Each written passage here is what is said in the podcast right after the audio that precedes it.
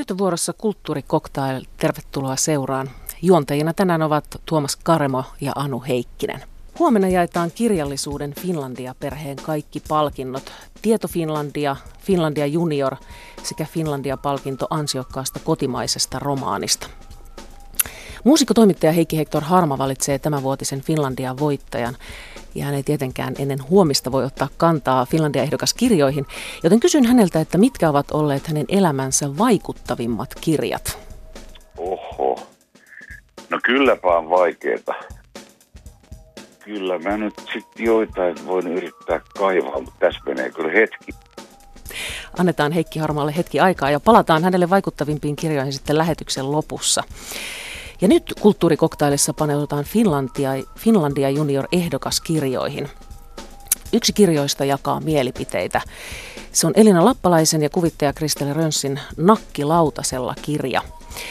Kirjailija ja eläinten oikeuksien puolesta puhuvan Antti Nylenin mielestä Nakki lautasella on lojaali eläinteollisuudelle. Se ei ole inhimillistä. Miten hänelle vastaa kirjan kirjoittanut Elina Lappalainen? Ole hyvä Tuomas. Onpa ne söpöjä, Saanko ottaa yhden syliin, Emilia kysyy. Isä nostaa yhden unisen possun Emilian syliin. Saanko minäkin? Voitko ottaa kuvan, kun pitelen possua? Aleksi innostuu. Hän ojentaa puhelimensa Emilian isälle. Possut ovat lämpöisiä ja niillä on pitkät valkoiset silmäripset. Siinä pieni kohtaus Nakki Lautasella kirjasta, joka kertoo lapsille, mistä ruoka tulee – ja tämä on siis yksi näistä Finlandia Junior-ehdokkaista. Tervetuloa kirjan kirjoittaja Elina Lappalainen. Kiitos. Mennään hetkeksi sun lapsuutees. Olet syntynyt Orvelin vuonna eli 1984. Minkälainen yleiskuva sulla on jäänyt siitä, että miten elä, eläinten elämästä ja asemasta lastenkirjoissa kirjoitettiin silloin 80-luvun lopulla, 90-luvun alussa, kun sä olit pieni? Suuri osa lastenkirjoista silloin ja nykyäänkin kuvaa maataloutta hyvin romantisoiden, nostalgisesti. Siellä on niin kuin puputupuna käy maatiloilla katsomassa, kun pari kanaa tepsuttelee nurmikolla ja, ja possut rypee kivassa mukavassa ulkolätissä. Ja, ja mua on aina ärsyttänyt sellainen niin kuin lapsille valehteleminen. Mä olen itse kasvanut mun sedän maitotilan naapurissa ja, ja niin kuin nähnyt sitä tuotantoa itse läheltä. Ja sen takia mä ajattelin, että, että tämä kuilu tämän lasten maatilakirjojen kuvauksen ja todellisen modernin teollisen ää, maatalouden välillä on niin valtava. Jonkun pitää kertoa lapsille, mistä ruoka oikeasti tulee. Mistä tämä softailu, romantisointi ja ehkä jonkun asteinen valehtelu johtuu? No pelätään näyttää lapsille sitä todellisuutta. Ja tuo lukemasi kohtaus esimerkiksi on aukeamalla, jossa sitten ehkä todennäköisesti ensimmäistä kertaa suomalaisessa lastenkirjallisuudessa näytetään porsitushäkki. Eli se, että emakko on siinä, siinä erittäin karussa häkissä ää, ritillä lattialla, erittäin apea ilme myöskin kasvoillaan. Eli, eli vaikka maatilalla ää, nämä lapset tässä keskittyy niihin söpöihin pikkuporsaisiin, niin kyllä me näytetään myöskin se karu todellisuus, jossa se emakko on häkissä. Mitä sä pidit muuten Elina Lappalainen ohjenuoranasi, kun kirjoitit tätä kirjaa lapsillesi? Ja mä sanon nyt vielä sivulauseessa, että voitit Tieto Finlandian kolme vuotta sitten ää, kirjalla nimeltään Syötäväksi kasvatetut, joka käsitteli tätä samaa teemaa, mutta ää, enemmän niin kuin aikuisille tarkoitettu kirja siis. No samalla tavalla kuin Syötäväksi kasvatetut on, on niin kuin kirja, jossa pyrin näyttämään asioita, kertomaan, miten asioita on, lisäämään ihmisten tietoa ja ymmärrystä. Ja sen jälkeen ihmiset voi tehdä omat johtopäätöksensä. Niin samalla tavalla tässä lastenkirjassa me ei lähdetty tekemään kasvissyöjäperheiden pamflettia, vaan lisäämään lasten ja perheiden tietoa ja ymmärrystä tästä asiasta. Me ei haluta tuomita niiden perheiden kulutusvalintoja, vaan, vaan jätetään se keskustelu jokaiselle perheelle itselleen. Ja, mutta sen sijaan kyllä me esitetään tässä, tässä eläimet niin kuin, ä, arvokkaina olentoina, joista meillä on vastuu ja joiden pitäisi pystyä käyttäytymään lajille tyypillisesti. Eläinten alistaminen ja tappaminen ovat lastenkirjallisuudessa tabuja. Pystyykö näistä aiheista ylipäänsä kirjoittamaan lastenkirjaa ilman, että joku hermostuu? No varmasti se on vaikea aihe. Me tiedettiin se, kun me lähdettiin tähän projektiin. Ja, ja tuota, mutta tällä kirjalla tavoiteltiin tietysti hyvin suurta, suurta yleisöä. Ja me uskotaan siihen, että lapset on tosi fiksuja. Et kun kirja rakennetaan niin ikätasolle sopivasti, niin, niin kyllä vaikeitakin asioita voi käsitellä. Tässä sitten on esimerkiksi niin kuin kaksi lapsihahmoa, jotka vierailee eläinlääkäri-isän kanssa näillä maatiloilla, on vähän kakkahuumoria ja, ja niin edelleen niin kuin sellaista tuotu sitä lapsen tasolle. Hyvää päivää eläinten oikeuksista paljon kirjoittanut Antti Nyleen. Kiitos. Sinä arvostelit Elina Lappalaisen kirjan Helsingin Sanomiin ja totesit kritiikissäsi, että tämä nakki lautasella on lojaali eläinteollisuudelle ja se ei inhimillistä. Mitä tarkoitat näillä? no tietenkin sitä, että siinä ei puhuta pahaa eläinteollisuudesta, niin kuin mä tätä instituutiota mielellään nimitän. Ja sitä katsotaan niin kuin selvästi semmoisesta näkökulmasta, jossa periaatteellista ongelmaa ei esiinny – tätä mä vaan tarkoitin, mutta mut tämä on hyvin mieto kritiikki. Ja tässä täytyy nyt huoma- huomauttaa siitäkin, että tota, tämä aihe oli todella vaikea lastenkirjalle, ja, ja siis mä ymmärrän täysin nämä kaikki Elinan argumentit, että miksi kirja on sellainen kuin se on, ja siinä ei ole niin kuin mitään epäselvää. Ja Tämä, on siis uraa urtava teos aiheen puolesta lasten kirjallisuudessa. En mä tiedä, onko tehty yhtään toista. Siis, anteeksi, mitä tarkoitit, että oli mietokritiikki, että olisit niin, sä halunnut siis sanoa paljon pahemmin? Ei, ei, siis mä, en mä halua sanoa pahemmin, koska mä pidän tätä kirjaa niin kuin sinä arvokkaana.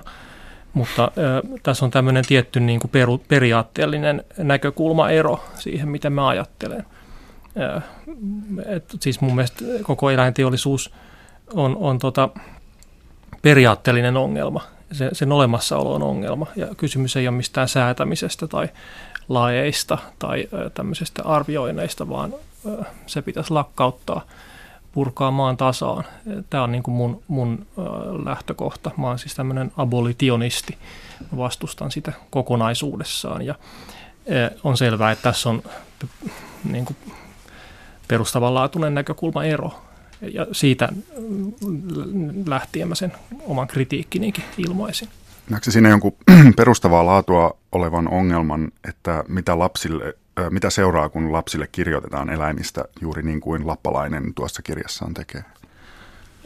no, no paljon enemmän vikaa on tietenkin siinä, siinä vanhassa maatila lasten kirjallisuudessa, jota vastaan toi pitkälti asettuu, joka ehkä on kuitenkin tarkoitettu fantasiaksi nämä tämmöiset ää, ää, vapaana juoksentelevat kanat ja possut ja tämmöiset. E, et ne, ne on tehty ikään kuin ajattelematta, koska on, tullut tavaksi esittää tällä tavalla eläimiä lasten kirjoissa. Niin, niin tota, tämä tyyli on, on niin kuin ilman muuta – hyppäys johonkin aivan muuhun. Mutta se koko ajan taustalla se, että e, e, niin kuin tämä aikuisten kysymys, että minkälainen asia tämä asia on, jota tässä nyt käsitellään. Onko se niin kuin kiva ja normaali, ihan niin kuin tämmöinen miellyttävä todellisuuden osa, vai, vai onko se jotakin niin kuin lähtökohtaisesti ongelmallista, josta ei, ei oikein voi kertoa lapsille? Onko se, on, voiko sitä verrata niin kuin sotaan tai väkivaltaan, ydinpommiin, tämän tapaisiin asioihin, vai onko se vaan niin kuin sellainen pikkusen, pikkusen ehkä niin kuin ruman näköinen, mutta periaatteellisesti ok lihateollisuus? Ö, siis minkälainen se lastekirja sitten olisi, jos siinä olisi jonkunlainen inhimillistäminen ja epälojaalius eläinteollisuutta kohtaan?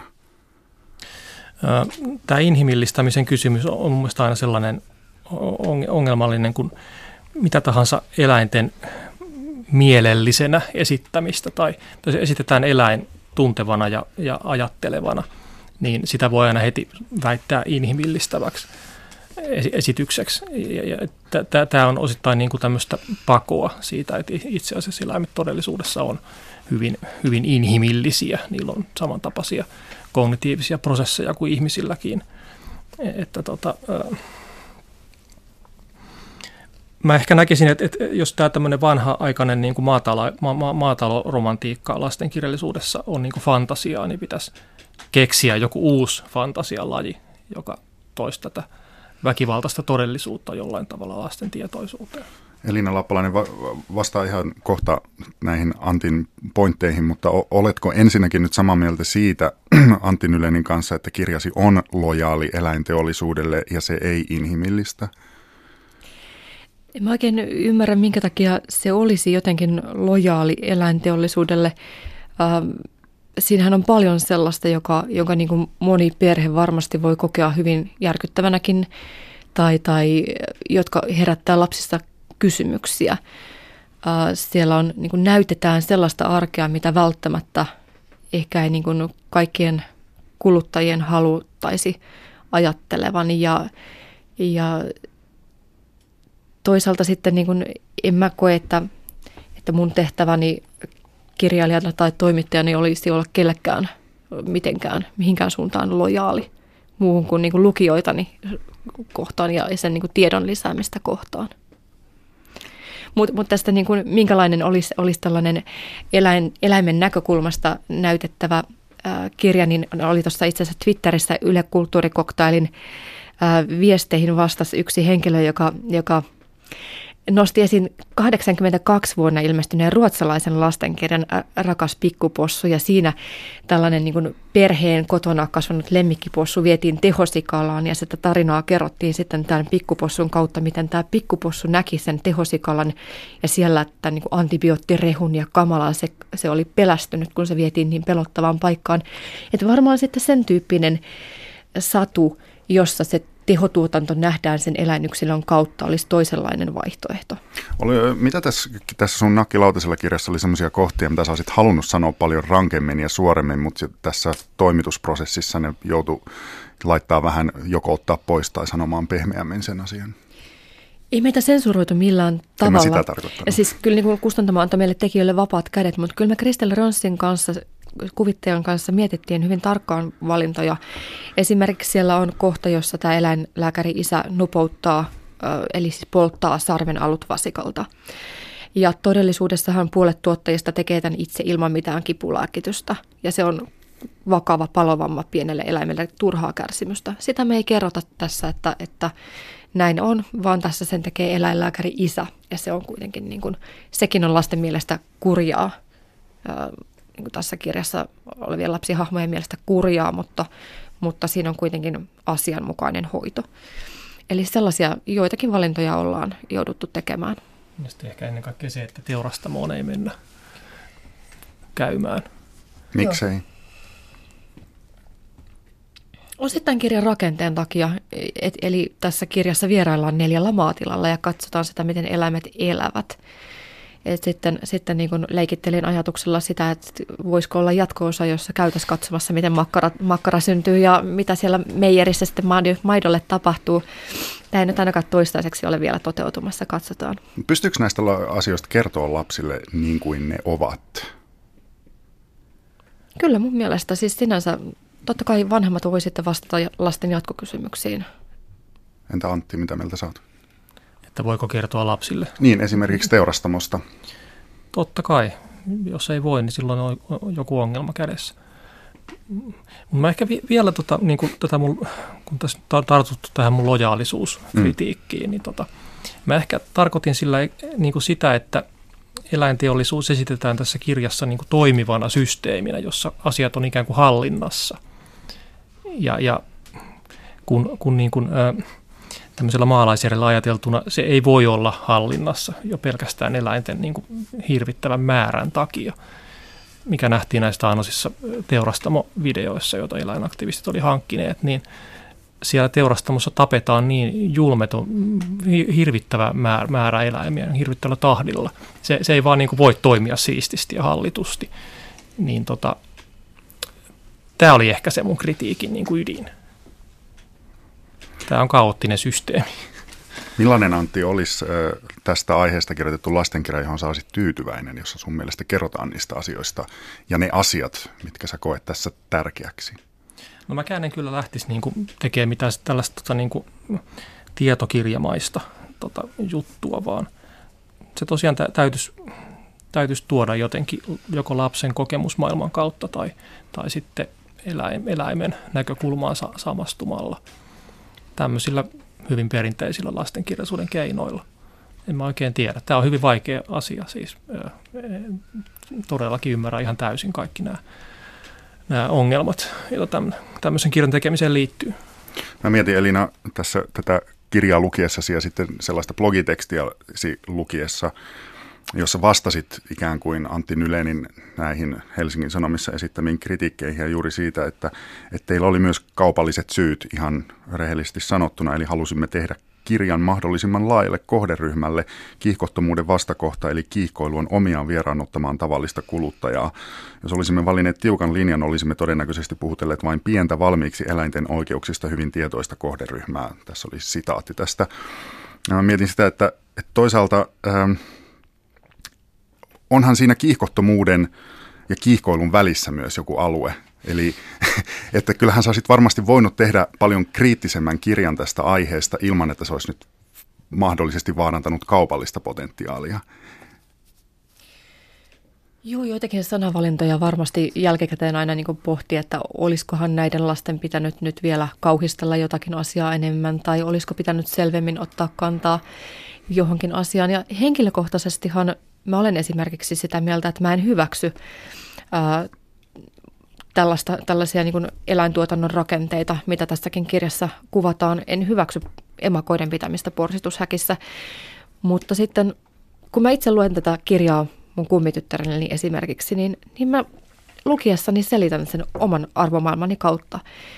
Ja, ja samalla tavalla sitten mä niin kuin ajattelen, että, että mä jätän sen tilan sille vanhemmalle, joka lukee sitä kirjaa lapselleen, eli tulkita. Eli kirja on myöskin niin kuin voi olla perheen yhteinen hetki, jossa keskustellaan niistä oman perheen kulutusvalinnoista. Mm, jos se vanhempi on semmoinen äh, jauhelihaa alati kotiin ostava tapaus, joka näkee nimenomaan tämän eläinteollisuuden semmoisena normaalina vallitsevana asiana, niin eihän se osaa sitä välttämättä antaa semmoisia luku, kriittisiä lukuohjeita ikään kuin. Ei välttämättä, mutta ostaisiko he sellaisen kirjan, jossa se heidän perheensä kulutusvalinta tuomittaisiin kovin jyrkin sanoin. Että toisaalta mä uskon siihen, että tietynlainen niin kuin, äm, kiihkottomuus ja rakentava tällainen niin kuin tiedon lisääminen voi olla lopulta paljon vaikuttavampaa. Antti Nylen, jos tämä Elina Lappalaisen kirja Nakkilautasella voittaa huomenna Junior Finlandia, niin onko se myös voitto suomalaiselle eläinteollisuudelle? Ei missään tapauksessa. Se on oikeastaan, olisi taas yksi askel tässä tota eläinten, eläinoikeuskeskustelussa, joka tuntuu etenevän ihan mukavasti, siis tota eläinten asia on mun mielestä myötä tuulessa yhteiskunnassa ja tota, siitä aina silloin tällöin tulee erilaisia merkkejä.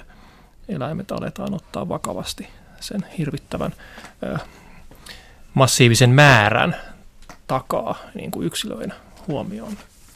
Kiitoksia Elina Lappalainen ja Antti Nylä. Kiitos.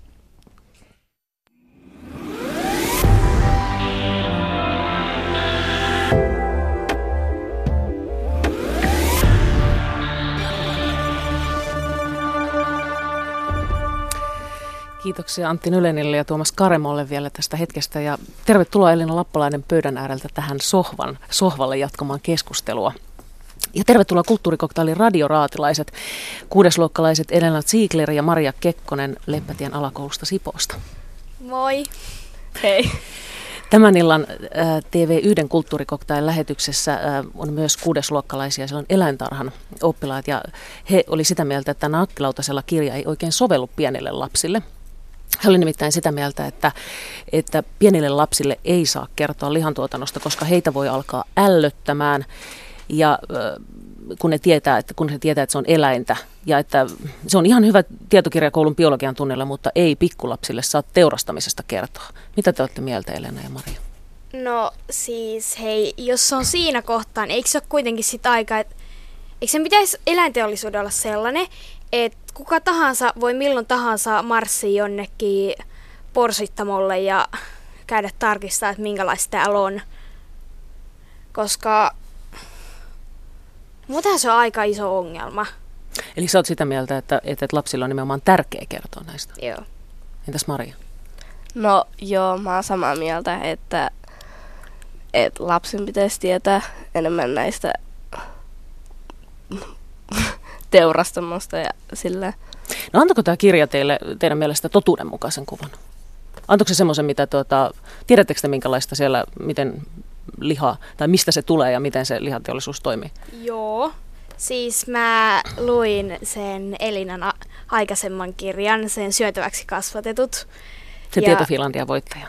Joo, Mm. just se. Eli sä tiesit jo, jo niin kuin en, entuudestaan Joo. sen. Niin oliko tämä, oliko tämä totuudenmukainen teidän mielestä? Joo, No. oli se. Oli se aika, että kyllähän se kuitenkin oli aika tiivis, että siinä ei pystynyt kaikkea kertoa, mutta ne tärkeimmät asiat. Ja sitten ne, vaikka ne omistajat pitikin yllä semmoista teurasta, tai ei ne pitänyt teurastamaan, mutta semmoista kaiken näköisiä semmoisia häkkiporsaita ja silleen, niin silti ne oli silleen niin kuin ihan hyviä tyyppejä. Et, No Tuomas luki tuossa alussa sellaisen niin söpöstelykohdan tuosta kirjasta, mutta sitten siellä on myös tällainen kohta tästä sikateollisuudesta, että, että jos sikoja ahdistaa, ne voivat purra toistensa häntiä. Pureskelu kertoo ongelmista sikalan oloissa, ei siitä, että sijat olisivat ilkeitä. Sitten seuraavalla sivulla kerrotaan, että toisella on saparossa tulehtuneita haavoja, muut sijat ovat purreet sen häntää. Isä lääkitsee sijat, kyllä se siitä. Eli no miten paljon sä mietit niin kuin tällaisia kohtia just, että näitä sanavalintoja ja, ja sitä tapaa. Tosiaan äsken vähän viitattiin tuossa alussa, mutta muistatko esimerkiksi tätä kohtaa, että oliko tässä jotain haasteita?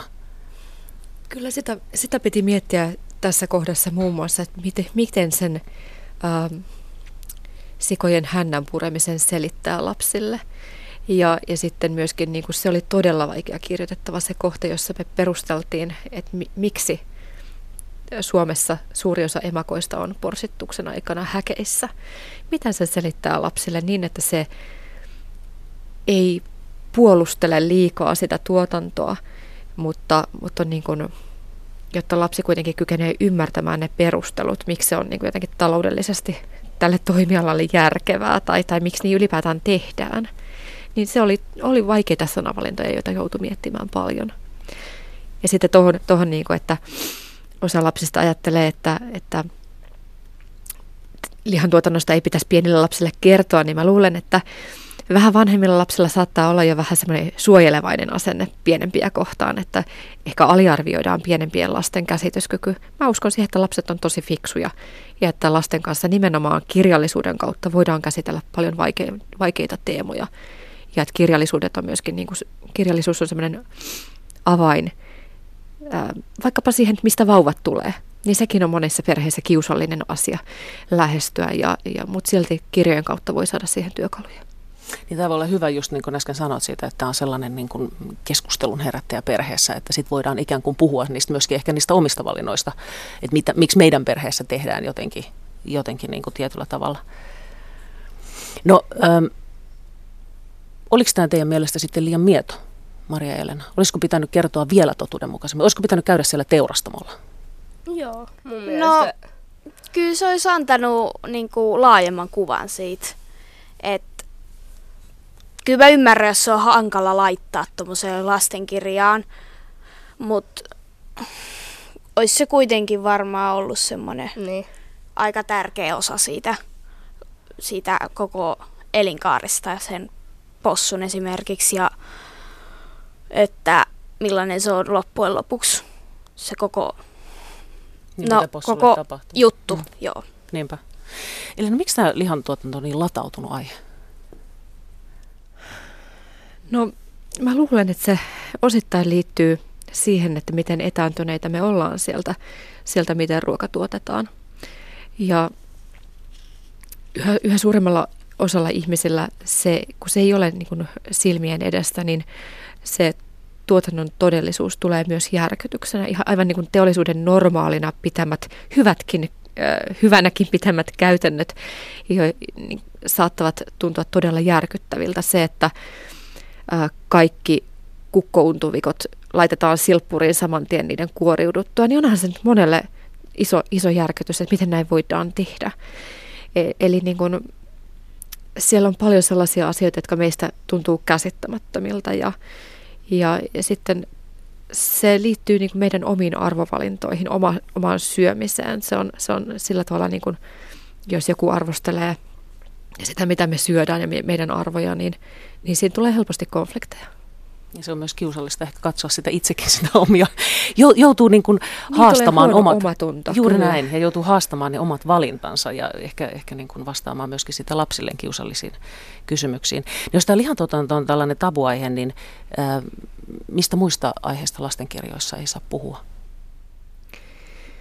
Ja no mä vertasin sitä tähän lasten, mistä lapset tulee. Siitä on niin kuin monenlaisia kirjoja myöskin. Kyllä sota varmasti on, on semmoinen pakolaiset, siis maahanmuutto on sellainen niin kuin aihe, josta ei ehkä viime vuosina ole tullut mitään suomalaisia lastenkirjoja. Olisi tosi tärkeää, että keskusteltaisiin siitä, mistä, mistä niin kuin, meidän luokan irakilainen ja, ja somalialainen lapsi, mitä ne on ehkä niiden vanhemmat kokeneet ja, ja minkälaisesta kulttuuritaustasta ja perheestä he tulee. Se, sellainen kirja esimerkiksi minusta olisi tosi tärkeä tässä hetkessä. Joitakin niitä taitaa olla, mutta ei ole kovin paljon vielä. Miten Elena ja Maria, onko sellaisia aiheita, mitä teidän mielestä niin kun lasten ja nuorten kirjoissa pitäisi käsitellä, mutta niitä jostain syystä te ette kirjoista löydä? No, no kyllä nyt varmaan on just tämä sota ja niin, pakolaiset, mitä, no, mitä nyt maailman ylipäätänsä yleensä tapahtuu. Onko kasvihuoneilmiö, siitä on kyllä varmaan aika paljon, mä en ole varma. Sekin on varmaan aika vaikea, vaikea mm. asia niin kun Joo. Sel- selittää sillä lailla niin kuin yksinkertaisesti. Hyvä, mutta kiitos Elina Lappalainen. Kiitos. Kultakuume.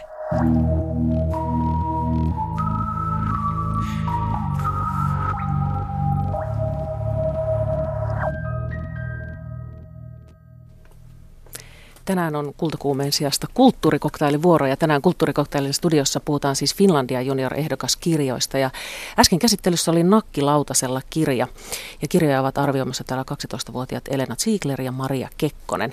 Ja nyt otetaan keskusteluun myös Nadia Sumanen, tervetuloa. Kiitoksia. Sinun kirjasi Rambo on myös yksi näistä ehdokaskirjoista. Maria ja Elena, kertokaa, mistä Rambossa on kyse. Maria. No siinähän oli se, se päähenkilö, se Rambo, niin sehän oli niinku, mikä tauti se on, joku ADHD. Mm, semmoinen diagnoosiluokitus. Niin. niin. Sitten se, kerrotko niin kuin, Joo, kerro, kerro lyhyesti, että, että ketä siinä on ja mitä siinä lyhyesti tapahtuu siinä kirjassa. No, ensin se niin kuin on siellä sen kotona, niin se on varmaan aika yksinäinen, vaikka se onkin se naapuri. Mutta mä en niinku silleen pitänyt siitä naapurista. Ja no, sit sen äidin poikaystävä, Risto, niin ne sitten menee sen mökille, vanhempien mökille. Ja sitten se tutustuu siellä yhteen tyttöön ja sitten sen Riston vanhempiin ja sitten sen sisko. Ne Annikki ja Erkki on siellä mm, heidän mökkiään, että menee sinne. Mm. Ja sitten se kertoo tästä, kun he viettää kesä, niin. kesälomaa sitten siellä. Ja sit se äitihän on masentunut, että sillä on varmaan aika vaikeaa välillä. Mm, niin. Mm, se Rampo joutuu aika paljon selviämään mm. itsekseen. Joo. No Nadia, äh, kuvat päähenkilö Rampon kirjan alussa tällaisessa keskittymiskyvyttömäksi ADHD-tapaukseksi. Ja sitten loppujen lopuksi tuntuu, että tämä murrosikäinen poika vaikuttaa niin kuin hyvin tavalliselta pojalta kuitenkin sitten tässä kirjassa. Ää, miksi päädyit antamaan hänelle tällaisen diagnoosin? Uh, oikeastaan tuossa mun Rampo-kirjassa ei missään kohtaa varsinaisesti sanota, että Rampolla olisi ADHD-diagnoosi. Hänellä hän on syönyt tarkkaavaisuuslääki, hänellä on ollut tarkkaavaisuuslääkitys ja hän ajattelee, että hänellä on nyt tämmöinen, mutta että sitä ei missään vaiheessa niin kuin varsinaisesti siinä sanota, että Rambo on, että hänellä on ADHD. Ja tota, Eli se on tämmöinen niin ulkopuolelta, ulkopuolelta tuleva, niin. joka hänelle on kerrottu Mä en mahdollisesti, vai niin kuin, onko kerrottu? Niin, voi olla, että hänelle on kerrottu, mutta ehkä mä en ole niin ihan hirveän tietoisesti lähtenyt rakentamaan semmoista henkilöhahmoa, jolla on ADHD-diagnoosi. Se ei ollut mun tarkoitus ollenkaan. No miksi otit se mukaan kuitenkin? Se, se mainitaan siinä. No se mainitaan siellä kyllä, joo, koska se usein levottomia ja tarkkaamattomia lasten niin kuin heiltä löytyy aktiivisuuden tarkkaavuuden häiriö, mutta ei välttämättä kaikilta. Kyllä on paljon levottomia lapsia, joilla ei myöskään ole tämän tyyppistä pulmaa. Lastenkirjallisuuden tutkija Päivi Heikkilä Halttunen on pohtinut tätä diagnostiikan lisääntymistä lastenkirjoissa, niin hän kommentoi sitä näin. No jos ajatellaan Astrid Lindgrenin veljen, äh, tota, Vahterapäin Eemeliä, niin hän olisi varmaan niin kuin saanut silloin, jos olisi tämä ADHD-diagnoosi ollut silloin, silloin niin kuin le- leimana, niin hän olisi sen saanut. Ja varmaan Peppi Pitkä tuossa yhtä hyvin niin olisi kaltoin kohdeltu lapsi, joka olisi pitänyt ottaa huostaan, niin kuin nyt tietysti siinä kirjassa itsessäänkin oli, oli tapahtumassa, kun tämä sosiaalitäti täti yritti puuttua tilanteeseen, mutta et, et mun mielestä niin näitä leimoja tärkeämpää jotenkin olisi niin kuin korostaa myös näissä uusissa kirjoissa sitä, että, et kuinka se lapsi, lapsen se semmoinen, että et, et on tärkeää semmoinen itsetuntemus ja luottamus, että vaikka nyt elämässä olisi jotain ongelmia ja vastuksia, niin niistä kyllä voi selvitä.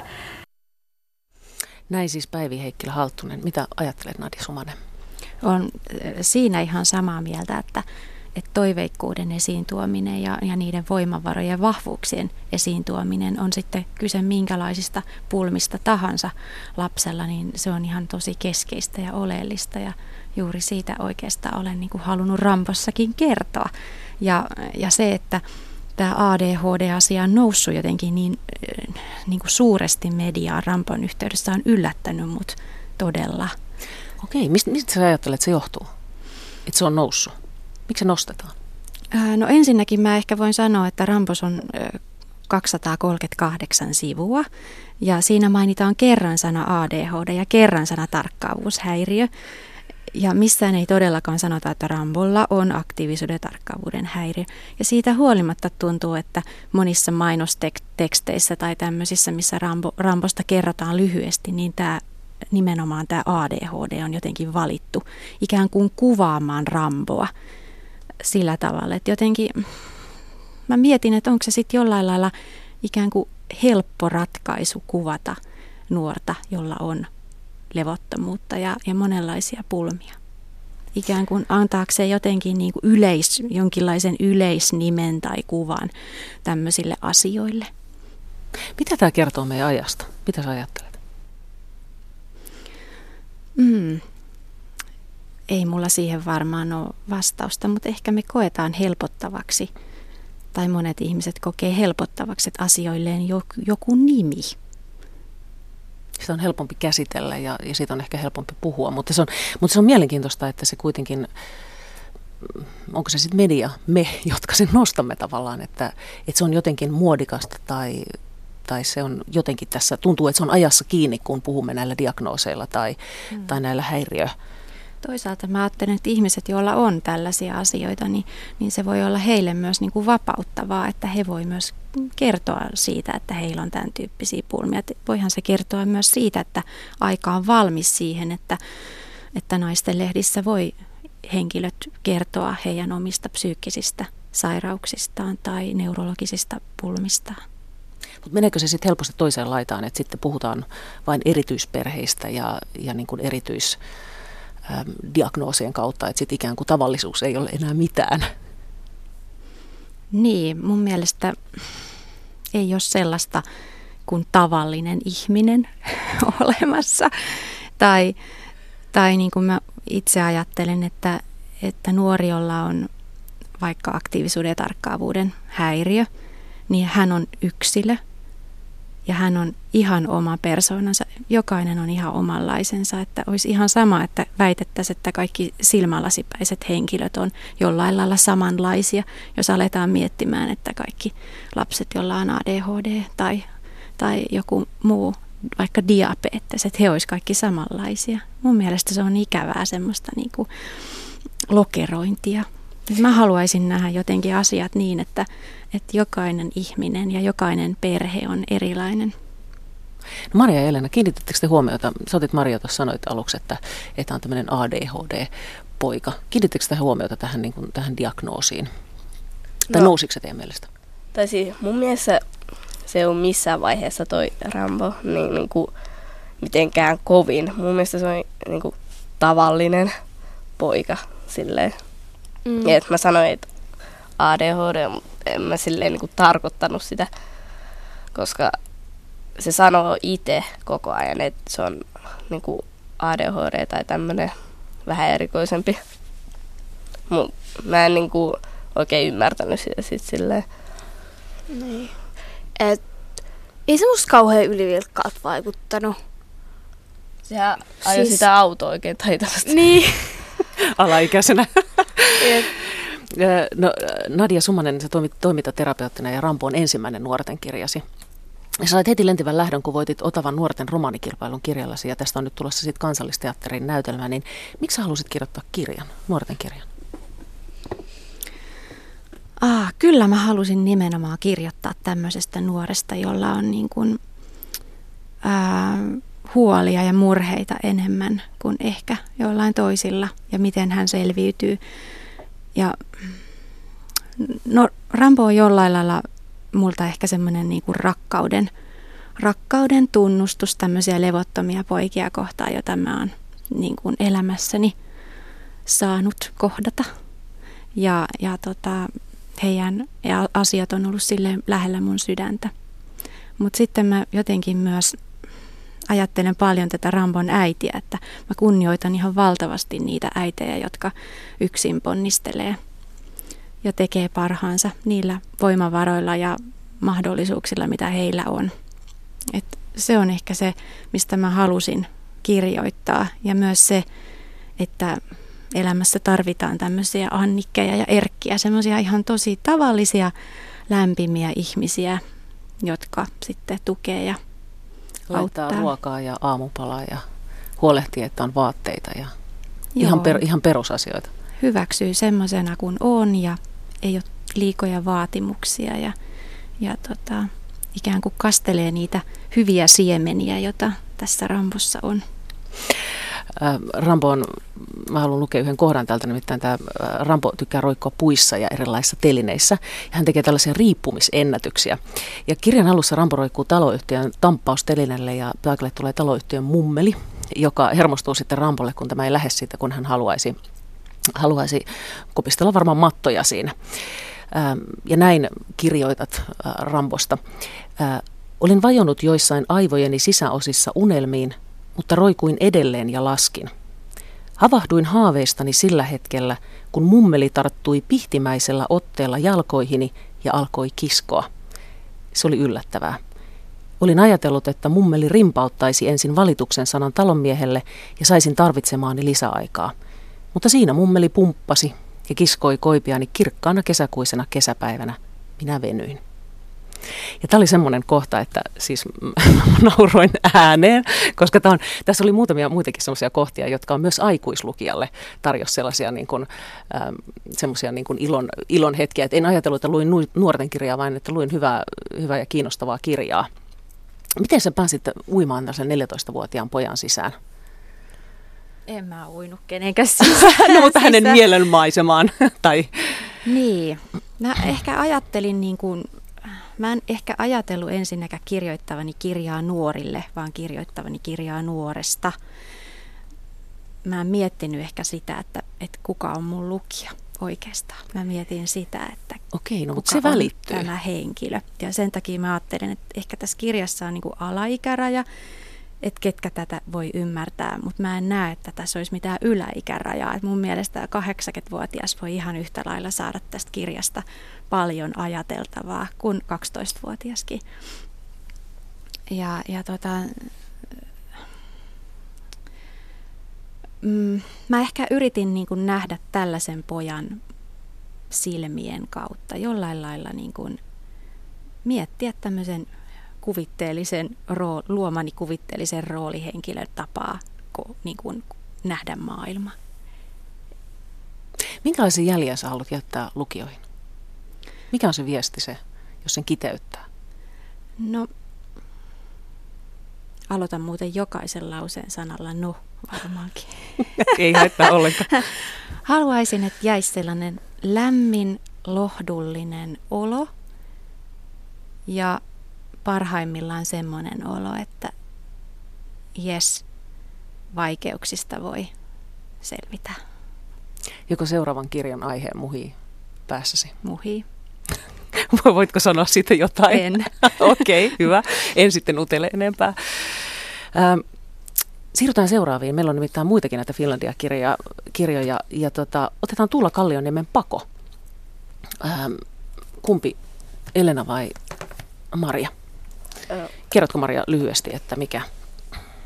No, tämä kirja, niin öö, se on niinku kaksi tyttöä. Niin, ensimmäinen kertoo siitä, mikä sen nimi on, mä en muista yhtään.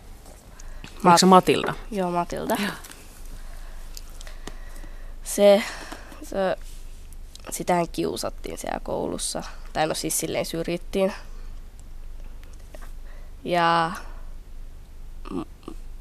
sitten se vaan menee sinne joelle.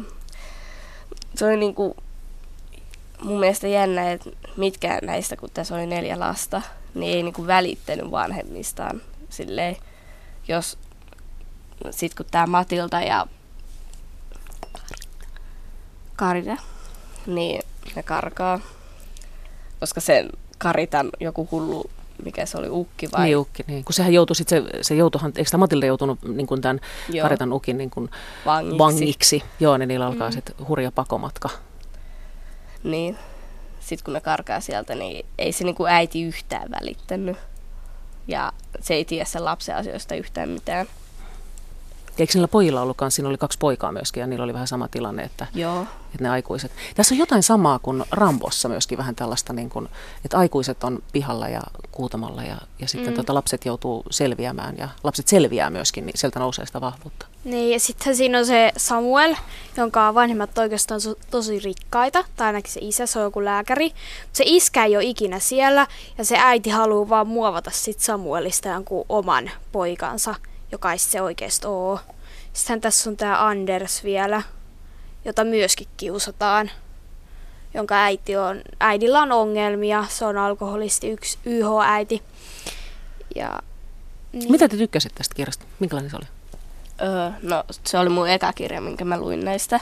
Ja mä ajattelin aluksi, että tämä on varmaan paras, mutta joo, siis mä luin sen Rambo, ja siis mä, se on mun mielestä näistä paras, mutta no, toi pako, niin se, se on jotenkin silleen, miten tommoset lapset voi selvitä jossain mökissä. Ja sit se Samuel menee pölliin jostain kaupasta niitä tavaroita. Mä oon silleen, Niin. mä en olisi ikimaailmassa, niin kuin, vaikka mä olisin nähnyt sen avaimen, niin lähtenyt jotain varastamaan. Mm. Niin se, se haki jotain jännitystä myös tästä, kun kaikki sai, sai liian helposti, niin Nadia. Joo, mä näin niin tuossa, kun mä sitten luin tuon pak- pakokirjan tässä he, vähän aikaa sitten, niin mä ajattelin, että tässä on tosi paljon yhtymäkohtia niin kuin Ramboon siinä mielessä, että, että siinä, tota, ää, siinä on jotenkin sellaista samaa, että, että lapset joutuu olemaan omassa varassaan, vaikka on tosi vauraasta perheestä osa lapsista ja osalla on niin kuin paljon heikommat lähtökohdat, mutta silti yllättäen ne kokee olevansa omassa varassaan ja ilman vanhemman ymmärrystä tai Joo. Joo. tukea.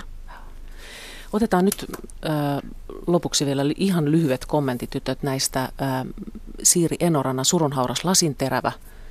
Ihan lop- lo- lyhyet kommentit, että mitä ajattelitte siitä, minkälainen kirja se oli. No, musta se vaikutti just semmoiset kirjat, minkä mä olisin voinut muutenkin lukea. Niin se oli tämmöinen fantasia. Ja semmoinen fantasia oikein paksu. Ja siinä oli kaksi maailmaa ja sitten joo, ne, kaksi joo, maailmaa kohtaa. Sitten, kaksi erilaista kansaa Niin. ja eletään vuodessa 3000 jotain. Ja sitten on hämärinkäinen Mila Teräs ja Karoliina Pertamo kuvakirja. No, toi siis, mä ajattelin aluksi, että toi hämärinkäinen, ne olisi ollut joku kunnon jumalallinen henkilö, joka vaan silleen taikoo sen yön silleen, mutta sitten se vaan alkoi kutoa jotain verkkoa, vai mitä silkkikangasta lieneekään, ja sitten ne yön, oliko ne yön kutojat tai... Yöntekijät, joo. Niin, yöntekijät. Niin sitten ne alkoi vaan asetella niitä. Ja sitten on vielä ne tähtiset, jotka kiilottaa niitä tähtiä ja mitä muuta kuun pyörittäjät, jotka tuo sen kuun sinne. Ja sitten on vielä Mauria Vähäilypuhelin, joka on Veera Salmen, joka on pulupoista totun tekijän. Mm. Ihan pikainen Musta kommentti oli siitä. niin kuin, tosi hauska lastenkirja, mutta et siinä on kuitenkin tämmöisiä isoja aiheita, kuten nämä sademetsä, noi hakkuut ja sitten ne levottomuudet, toi arabikevät. Niin se oli oikeasti tosi kiva lukea se, vaikka se onkin niin lyhyt. Joo. Ö, Elena ja Maria, mikä oli teidän suosikki näistä? Maria jo viittasi, että Rampo oli suosikki. Mitä, mm. mitä Elena? No, tää on tämmönen, että mä en oikeasti tiedä, kun tässä on niin monta hyvää kirjaa, että mä en osaa valita. Et sillä, joka... Mutta ei ole se pakko. Nyt, joo, mutta se, joka valitsee sen parhaan kirjan näistä no, parhaan, niin silloin on oikeasti iso työ edessä. Hyvä, kiitos vierailusta kulttuurikoktailissa Elena Ziegler, Maria Kekkonen sekä Rampon kirjoittanut Nadia Sumanen. Huomenna siis selviää, ketkä, tai kuka voittaa Junior Finlandian ja, ja Tieto Finlandian ja romanikirjallisuuden Finland- Finlandian. Ja voittajista kuulette sitten lisää huomenna Airikka Nurmelan juontamassa Kultakuumeessa. Ja Finlandia-palkinnon valitsee siis Heikko Hector Harma ja kysyn häneltä, että minkälainen lukija on ja mikä on hänen vaikuttavimmat lukukokemukset. No Paavo Haavikon runokokoelma Puut, kaikki heidän vihreytensä.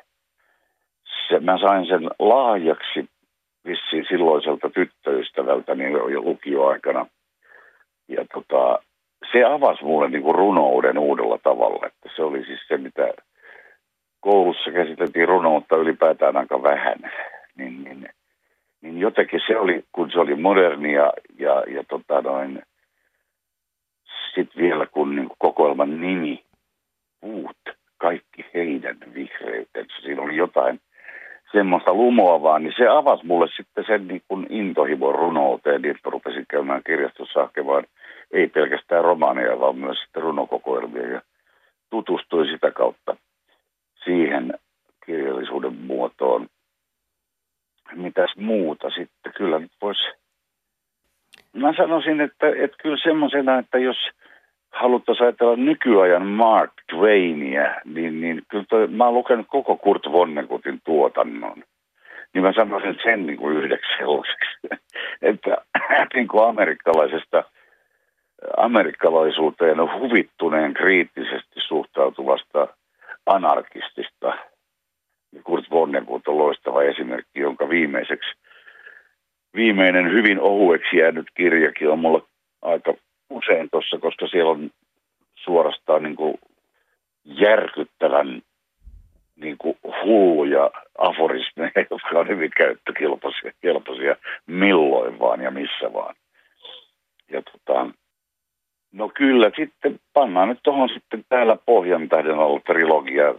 Mä en vitti olla niin kuiva, että sanoisin tuntematon sotilasta tai sinuheta, niin kuin, jos ajattelee suomalaisen kirjallisuuden niin kuin jotain järkäreitä, niin siinä sekin täytyy perustella siis vaan, että miksi juuri sitten se, niin kyllä se vaan, että se avastaa historian. Että silloin kun se luku, lukukokemus mulle tuli, en muista minkä ikäinen mä olisin ollut, mutta kuitenkaan en mikään vielä keski-ikäinen ihminen, että mulle silloin, silloin sen historian, sen, sen niin kuin niin kuin Suomen suuria sotia edeltävä historia, joka oli siis, siis tota noin, tämä, tämä kapinan aika, niin aukesi. Ja tavallaan sitten se niin kuin koko se, se niin kuin, että mistä oli kysymys, kun oli punaiset ja valkoiset ja koko tämä niin kuin, mistä ei puhuttu. Niin tota, mutta ei, se, kyllä se sitten toi kansalaissota vaiettiin täysin, myös koulu ja nimenomaan koulussa.